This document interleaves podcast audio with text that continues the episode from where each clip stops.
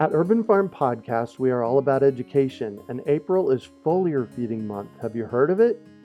It is a super simple application of spraying liquid organic fertilizer on your trees and garden plants. The leaves, branches, and trunks are incredible at absorbing nutrients.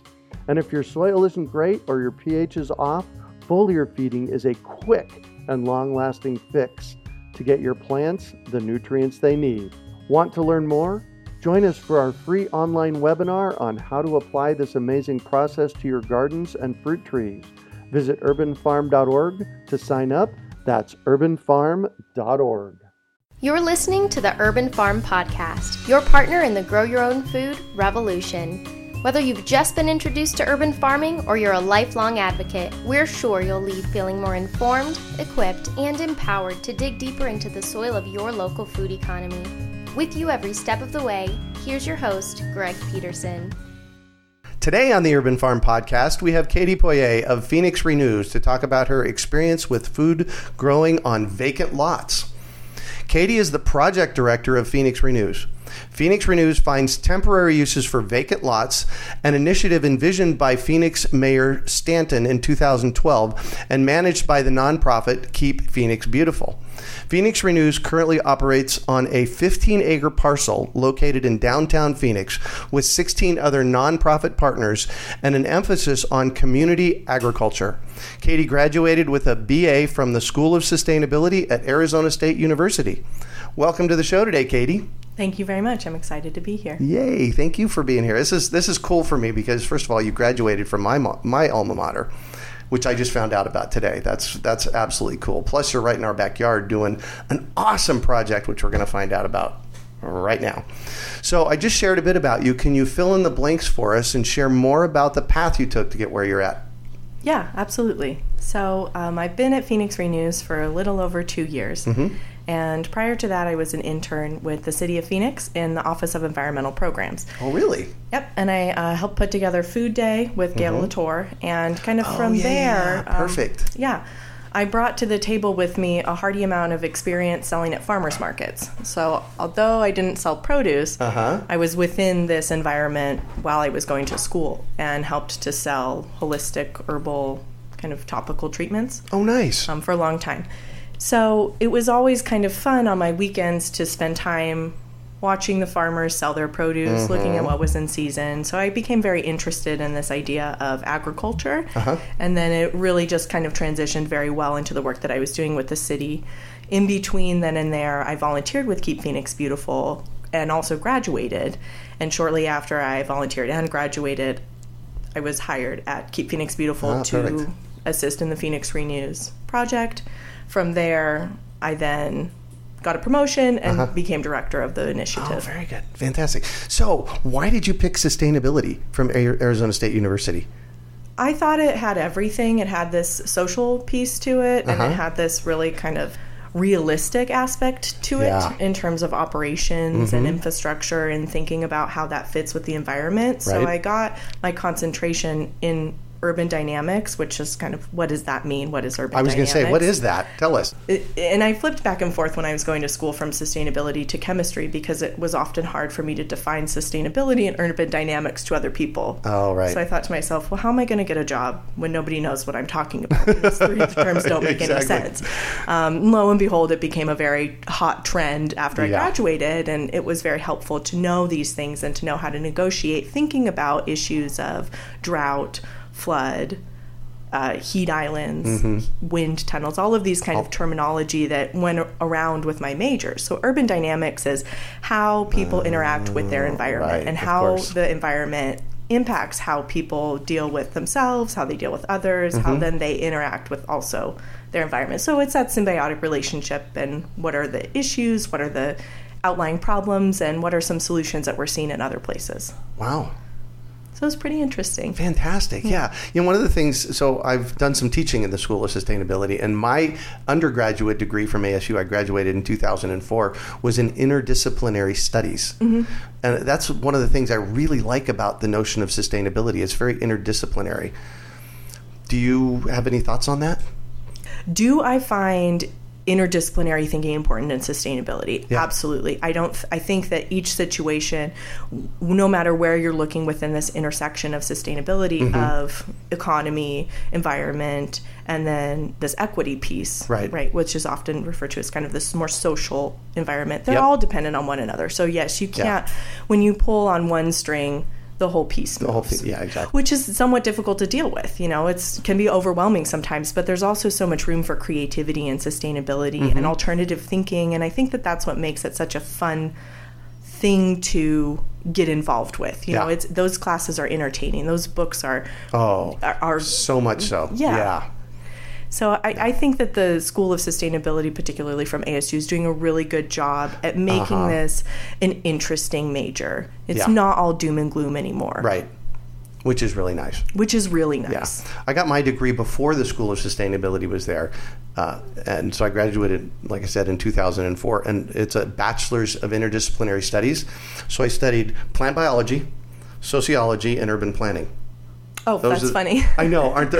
It's exactly what sustainability is. Exactly. Yeah, that's great. Exactly. And so when I was there at ASU, I was taking classes that related to the environment in all three of those categories. I was having so much fun. So yeah, yay, interdisciplinary. Yeah. Right. There you go. There's a lesson for you on what interdisciplinary means. It's taking more than one discipline and kind of threading them together. Really, right. really important. Right. Or picking them apart and saying, what are the real issues here? Yeah, there you go. Absolutely. So let's talk about Phoenix Renews and this massive garden that you guys have installed at really on one of the most expensive corners in the state, land-wise. I mean, this is smack in the middle of Phoenix. It's a 15-acre parcel, and 5 years ago it was dirt. That's correct. Yeah. So tell us about that, because it's a really cool project. So it sits on the northeast corner of Central and Indian School, mm-hmm. which is off of several bus lines as well as light rail. There's multimodal transportation pretty much surrounding the site.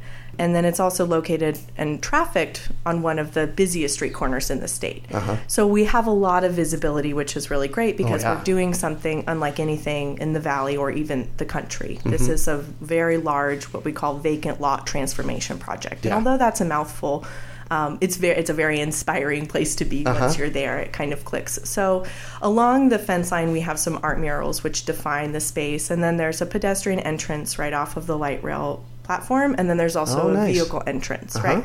So this space is comprised of about 16 nonprofit partners. How many? 16. Oh, 1-6. I thought you said 60, and I was like, no, wow. No. We probably are associated with about 60 organizations throughout the year, if not more, because we have that heavy volunteer component involved in the site. Nice. So yes, we have a lot of corporate groups, mm-hmm. and then we also have a lot of individuals, and sometimes those individuals represent different groups.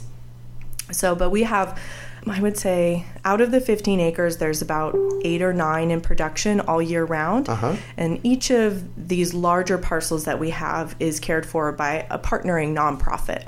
Oh, some nice. Of the partners that we have, the founding partners that we started doing this project with, are the International Rescue Committee. Oh, I love what they do. They run the New Roots program over there. And so they recently acquired another acre, so they're growing on about 3.5 acres there. Oh, very good. And then we also have the U of A Cooperative Extension, and they are running their PERF program, which is an acronym for Phoenix Urban Research Farm. Oh, right. So Fantastic. What they do is they supplement the cost to farmers that are looking to get into the market and figure out what they can grow and how they can make a living growing what. Are they growing food? They mostly grow food. There's also a lot of flower production that happens in that parcel. Perfect. Fantastic. These flowers happen to be very great sellers at the market. They bring in a dime or two. Yeah. So that's a really pretty farm right now. There's a lot of sunflowers actually in that field. Oh, nice. We also have a moringa plant growing there. So there's some alternative stuff. Oh, good. Durum wheat as well. Oh, yes. So it's this kind of experimental area, which is really neat. And then one of our other founding partners, and although this space has a focus on urban agriculture, we really try to make it a community space for people to go and stay rather than just to kind of take care of their garden space and then exit, right? Right. So there's also a dog park there that was donated by PetSmart. Oh, And this is, so it's really neat. That builds the community really nicely. Yeah. So we have, it's really kind of a neat mix of people there. Uh-huh. You have community members that just walk the grounds every morning. Mm-hmm. They take a walk and they live across the street, or they live in a neighborhood over and they run a couple miles and run into Phoenix Renews or walk around or bike. Then we also have people who are from the community who are dog walkers and use our dog park. And then we also have more of these farmers that are taking produce to market, which are these larger kind of farms that we see that our partners are managing. And then we also have gardeners. Right. So I can get a 10 by 10 plot there. They're about 10 by 10. They're 8 by 8. That's the largest plot we have. Then there's another size that's 4 by 8. Oh, all right. Cool. Yeah. So it's a true community garden from that perspective. There are all types of community members. We also have another organization with us that's called One in Ten, and they do programming for GLBTQ youth, and they have a little labyrinth in one area. And they also painted a door with checkers. So you play chess. Chess. It's not checkers. It's chess. They painted an old door with a chess set. And they have little rocks set out so you can play chess there, right? And then they also have a tic-tac-toe board on the other side of the door. Oh. So there's neat stuff like that occurs on site. There's picnic benches. People come and have coffee. They come and actually have a picnic. They bring their friends when they're in town. They come to volunteer. There's all kinds of opportunities for the community to really be there and make a difference or feel like they're a part of something bigger. Wow. I have to tell you, I had no idea. I had no idea that this is all that was going on down there. I just knew it was a cool project. Yeah, there's a lot of working parts, and I think that I hear a lot of feedback from people saying, I kind of got it from the road, but now that I'm here, I can see that there's these different functions of the space. Yeah. So I'm going to ask you to imagine something for me, so that our listeners can kind of get an idea of really what the space looks like. So walk into the front door of the space and just tell us what you see there. Okay, I'll do the pedestrian entrance because I think that's a little nicer. So excellent. Well, not nicer. That's just different, and not a lot of people enter through the pedestrian entrance. So say I just got off the light rail. It does its little bing bing as it passes, right? Then I walk across the street and enter this gate. Right in front of me is a map and also a within a reclaimed bus stop, which is a pillar of Keep Phoenix Beautiful is diversion. So we reclaimed a bus stop. Okay, good. And then on either side of me are raised garden beds. And so then, those are those 4x8 and 8x8 gardens that people rent? Yeah, that's correct. And they're scattered. The sizes are scattered. It's not one section of all 8x8s and 4x8s. They're placed within each other. Yeah. And how many people rent those? Do you have 100 people that rent them? We have 150 beds that we care for. Nice. And those are directly managed by Keep Phoenix Beautiful. Oh, good. Cool. All right. Okay. So then you keep going, and then there's two planter boxes as well, which we have just redone and put in desert vegetation. Oh, all right, cool. And those are cared for by a nice volunteer of ours, so that's kind of a fun project that he's doing. So you'll see some desert vegetation there, and then as you walk, you kind of curve over to the right, and you'll see a reclaimed flagpole. Oh. And then continuing on, as you're looking south, there's more garden beds.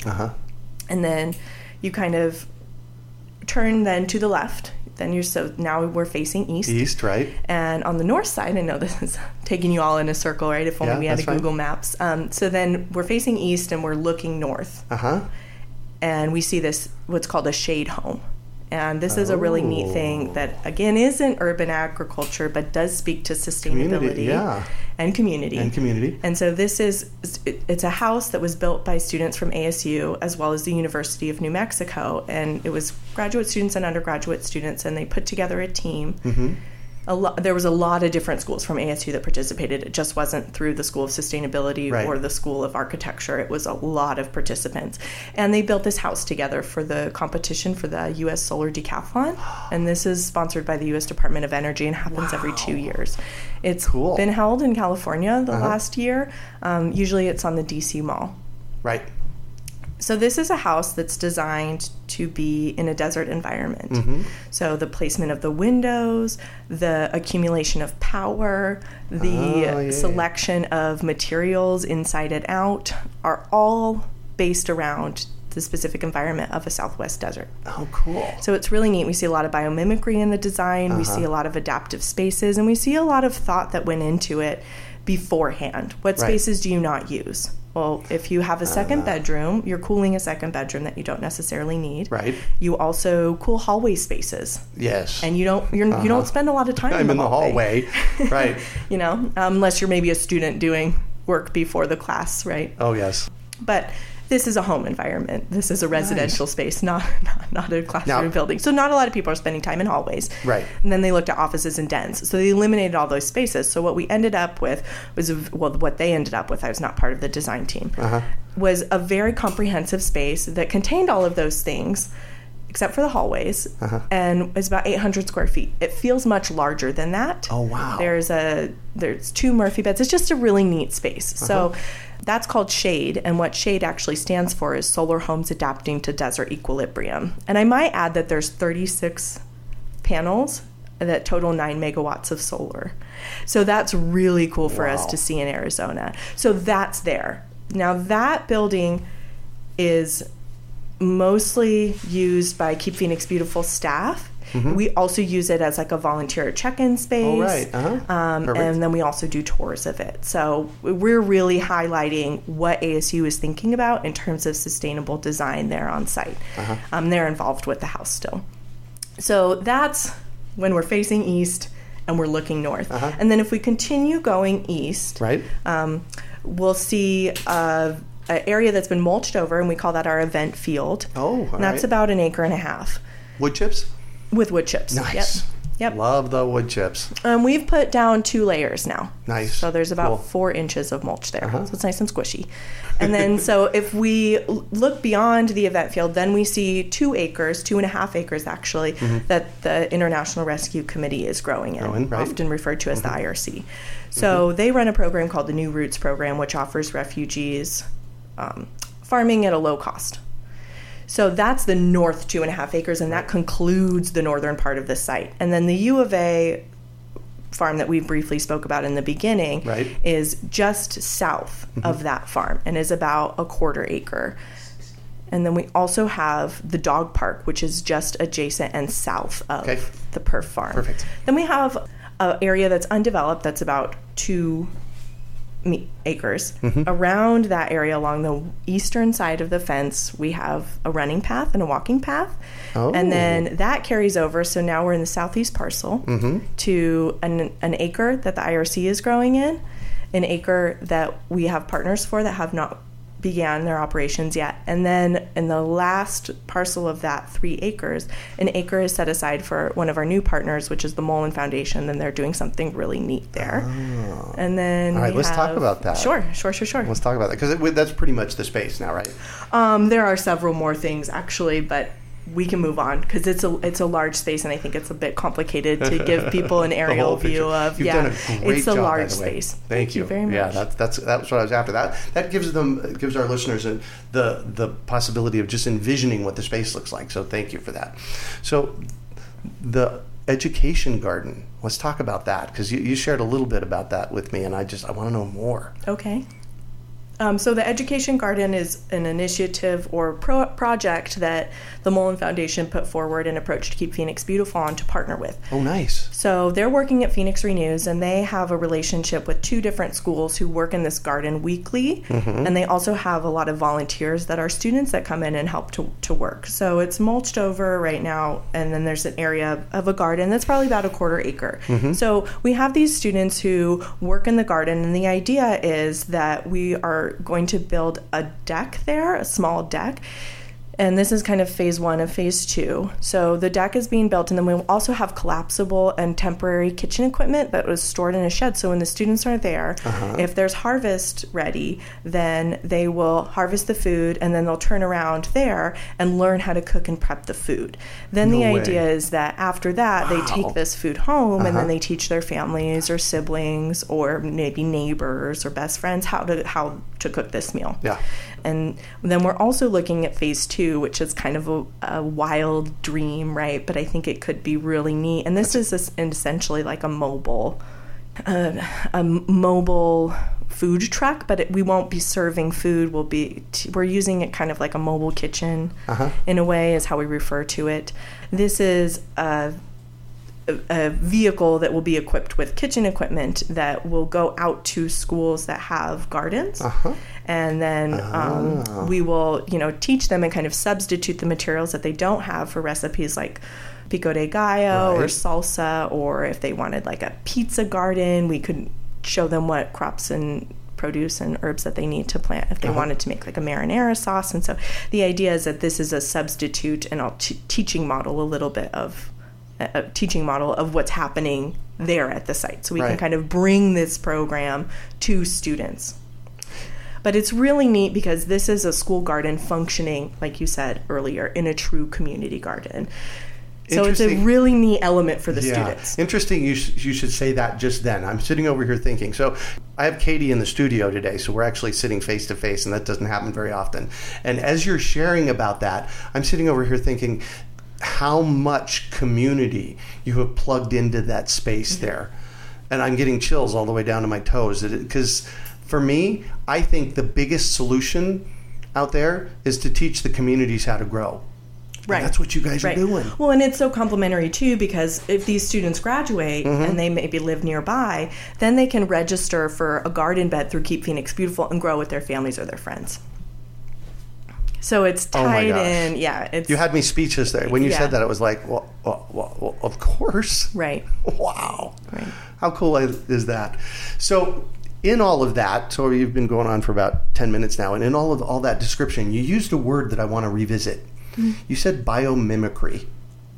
Can you say a little bit more about what biomimicry is so that our listeners will know? Because it's a really cool concept. So biomimicry is the concept of designing a piece or structure, installation, using methods that are observed in nature. So, for example, on the Shade Home, there are these 2x4s that are installed horizontally on the outside wall. And those are on the eastern and western walls, which are the sunniest. Right. So when the sun is high in the summertime on the eastern side in the morning, what happens is the 2x4s end up shading a small part of the house. Because of the angle that the sun is at. So there's a little bit of shade. There's a little bit of respite. Yeah. This design was taken from the saguaro cactus. Of course it was. If you look at it, or a barrel cactus. Yep, exactly. Yeah. So those are the kinds of things of which that's a good example of biomimicry design. Yeah, perfect. Right. So Janine Benyus was the one that penned it.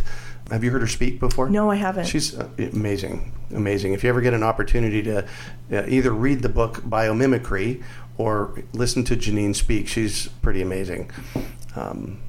So thanks for sharing that. Yeah, sure. Yeah. It's also prevalent in permaculture, too.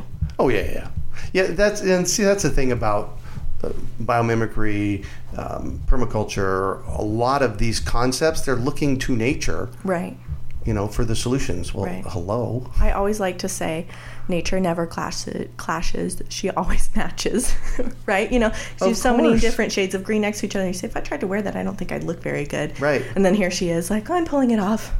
Right. Welcome to the redwoods. Yeah. I want you to. Oh, you look so good. Yeah, exactly. I want you to say that again so that people can really get it, because that's brilliant. I always like to say nature never clashes. She always matches. Yeah. Yeah. Beautiful. So I want to know how people can get involved with this project. Ways to get involved. There's lots of different ways to get involved in Phoenix Renews. You can volunteer. Right. And we do volunteer days every second Saturday. And it's a really good way to meet the community, learn more about the site, and as well as, be active. So that's from 8 to 10 in the morning. We do take a break, though, June, July, August. Really? And why? We will be taking a break in September as well. Oh, really? That's just the heat because it's really an outdoor space. Yeah. But if, your business wants to get involved, we're certainly more than happy to put on a volunteer day. So there's that opportunity. Right. You can also become a gardener, so you can go to www.phxrenews.org and sign up for a garden bed. When you're in the process of doing that, you need to make sure that you get a confirmation page. Oh, right. Okay, good. There's a little bit of a glitch in our system, so just make sure. Love technology. Yeah, there you go. Yeah, exactly. So just get a confirmation page. So that's one way to remain involved. And then there's also lots of different opportunities to volunteer with our partner sites, of which Keep Phoenix Beautiful is more than happy to be the intermediate in that process. Right. And so if somebody's not in Phoenix and they just want to find out about it, they go to phxrenews.org. Yep. When we also have some really live social media outlets. So our Facebook, the PHX Renews Facebook, the Keep Phoenix Beautiful Facebook, as well as Instagram on both of those accounts. And then we have one Twitter account through Keep Phoenix Beautiful. Perfect. So those are a really good way to kind of get a recap, look at pictures. One fun thing to do is actually go to the PHX Renews Facebook page and look back at what the site looked like 4 years ago. Oh, yes. Because it's totally different. Right. It was a slab of dirt back then. Right, yeah. For a very long time. It was dirt, and then... Oh, yeah, I know. I've driven by it for 49 years. Yeah, right. Yeah, so... Yeah, it was vacant for about 30. Yeah, so, perfect. Yeah. So... I'm going to shift a little bit on you, and I'd like you to talk about a time you failed, how you overcame that failure, and what you might have learned from it. Well, okay. So this is going to be prevalent to gardening because that's what we've been focusing on, I think, a lot is plant life and responses to such. And a time that I failed was when I most recently planted my fall garden. I got everything to sprout, and then I relied too much on the environment to take care of it. And so I learned in many different ways that you have to drive yourself to do something. You have to be that person. You have to be internally motivated to do that. You can't rely on another person to do your work. You have to do your work yourself. You can't rely on another person to think for you. And that's what I did with the environment. I said, environment in Arizona, central Arizona, you can take care of this garden for me. And that's really just not the case here. So I learned that I needed to weigh the elements that are present in my life. And in this case, this was the sun and the soil and the moisture content of the soil, right? And I needed to care for it more, and I needed to be more aware of the physical elements that I was dealing with and call attention to those. And so my spring garden looks very good. Oh, good. Yes. Fantastic. Yeah, it's it gets to be really hot here in Phoenix. It'll be 120 degrees here in June, July, August, so that'll toast some plants very fast. Right. Yeah. Right. So what do you consider your biggest success? That's a funny question for me because I have a tough time defining success. I'm a really big fan of teamwork, so it's hard for me to take credit. But I think my biggest success is realizing intentionality, to be intentional about what you're doing in your life and to be present and not to get too out there, but, just to continue to what I like to say is take my temperature internally. Where am I at? How am I feeling? And if I need to do that every minute, or if I need to do that once an hour, or if I need to do it every 24 hours, I make sure that I allow myself to do that. So I think in a very personal light, that's my biggest success is to be able to be aware of how I'm feeling. Nice. So and also thinking, because this isn't just... Right, you can't separate them. Right. Really. So it sounds to me, what I just heard you say was that it's about living in the moment. It's not about being present right now and right now and right now. Yeah, I also think it's about appreciating that and not just trying to do it, but saying... This is what I'm doing. Like, I'm actively living my life to have a good time. And I think if you can live in the present, but that doesn't ensure that you're going to be happy about living in the present. So this is more about appreciating being there and being able to say, I'm here. The appreciation of realizing that you're present. Yeah. Yeah, wow. Okay, cool. What drives you? My father always said, he said two things to me. He said, do what you're good at, which I'm still struggling to do. And then he also said, do something with your life that benefits others. So what drives me is my father's words to do something that benefits others. Do good for society is another way that he would say that. So that's what drives me, is doing good for others. Got it. How do you do that? I do that through a series of things. I do that through being strategic in the way that I work. I do that through... How do I do? That's a good question. You stumped me on that one. How do I do that? Building community. Building relationships. Yeah, having, you know, being trustworthy, mm-hmm. you know, being not afraid to share. Uh-huh. I'm not afraid to share, you know. I get that. That's cool. Yeah. I think there's a lot of things. I think that it's on a scale. There's big stuff that I do it, and then there's this little micro everyday actions. Yeah. Yeah. One of the things that the guidelines or the ways that I live my life is, what difference is what I'm doing right now going to make in 100 years? Oh, I don't do that. I asked a friend of mine, we were out to lunch, and I said, what keeps you going every day? Uh-huh. Because sometimes I just sit down at my computer and I say, well, the work that I do today could be undone tomorrow. Oh, yeah. And how do you get over that feeling? Oh, yeah. You know, especially maybe if you're working in government, right? These mm-hmm. things that can turn over very quickly. You mm-hmm. know, planting a peach tree and catering it to it is I think, different than... Maybe not, though, in terms of permanency. So he said, what I do is I tell this to myself. I remain optimistic, uh-huh. and I also think globally and I act locally. And I don't want to sound so cliche, but it was a really good way to think about it. Yeah. You know, you think of others, and then you draw that back to yourself and say, yeah. what can I do? Yeah. Fantastic. So I'm all about education, and I have to know, what book has been your favorite book or has been most influential for you? My favorite book for many years has been 100 Years of Solitude. Uh-huh. And this was written by an author, Gabriel Garcia Marquez. Mm-hmm. And it was translated into English from Spanish. And the book is like eating chocolate. It is very vivid. And by no means is it a commercial vision. It's very imaginative. It's exploratory. And it also has like these very vivid themes of family mm-hmm. and also self and the development of self and folding that also into community and then the village that they're in. And it's just a remarkable book. So that really hit home for me and has for many years. I still kind of think about the images that were created from the mm-hmm. book. And I also think about what other people felt when they read that book because it's been translated into so many different languages. Mm-hmm. So what are the emotions like of somebody reading this in Spanish or German or Mandarin, you know, because right. I'm reading it in English and I'm feeling these things. So what are other people feeling when it's in a different language? So, and I have to tell you, it's not surprising the way you describe that book. If I would overlay your description on what you've shared with us over the past 30 minutes or so, they match.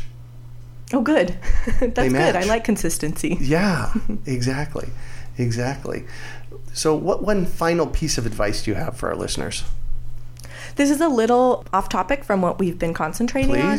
This is a piece of advice that I learned from myself through my experiences in my early 20s. And that is, you cannot make somebody do something that they don't want to do. So you can have power only to an extent of which I believe is only influence. Mm-hmm. You have power over yourself, you know. You have power of what you physically do and what you eat and how you think.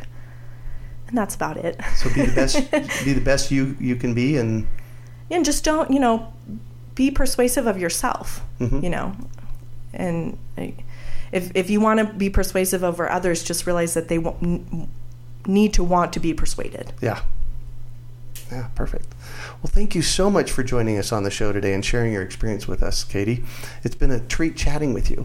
It's been really fun to chat with you too, Greg. Thanks. Thank you. It's actually really nice getting to know you because we've related on several projects, but we've just never... I've also heard your name since I was about 15, so it's kind of neat to be doing this for me. Well, that just comes from me screaming about this for a very long time. Well, I hear you. So thank you. So how can our listeners get a hold of you?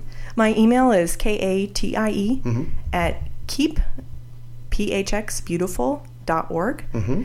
You can also go to phxrenews.org. Keepphoenixbeautiful.org. We'll keep phxbeautiful.org. Uh-huh. And you can find us on any social media outlet that's pretty popular these days. Fantastic. Well, that's it for today. Thanks for joining us on the Urban Farm Podcast. We hope you enjoyed today's episode of the Urban Farm Podcast. Remember to listen 3 days a week for tips, advice, and resources to help you on your journey with urban farming. You can find us on the web at urbanfarm.org or send us an email to podcast@urbanfarm.org. In the words of Vincent van Gogh, great things are done by a series of small things brought together. Be encouraged that with each lesson learned and skill developed, you are one step closer in the direction of your dreams. One of the first things that many of us learn when we start to garden is how to water and fertilize the soil. But there is an exception to this rule, and it's called foliar feeding. You should foliar feed or water the leaves of your plant with liquid fertilizer when you want certain nutrients to be absorbed better. Not only are the leaves great at uptaking liquid fertilizer, if your soil isn't very good or your pH is off, foliar feeding can help your veggies and fruit trees quickly get the nutrients they need to thrive. If you're ready to start foliar feeding for maximum growth, yields, and quality, head on over to urbanfarm.org/feed-the-leaves to see our selection of foliar feeding products. That's urbanfarm.org/feed-the-leaves.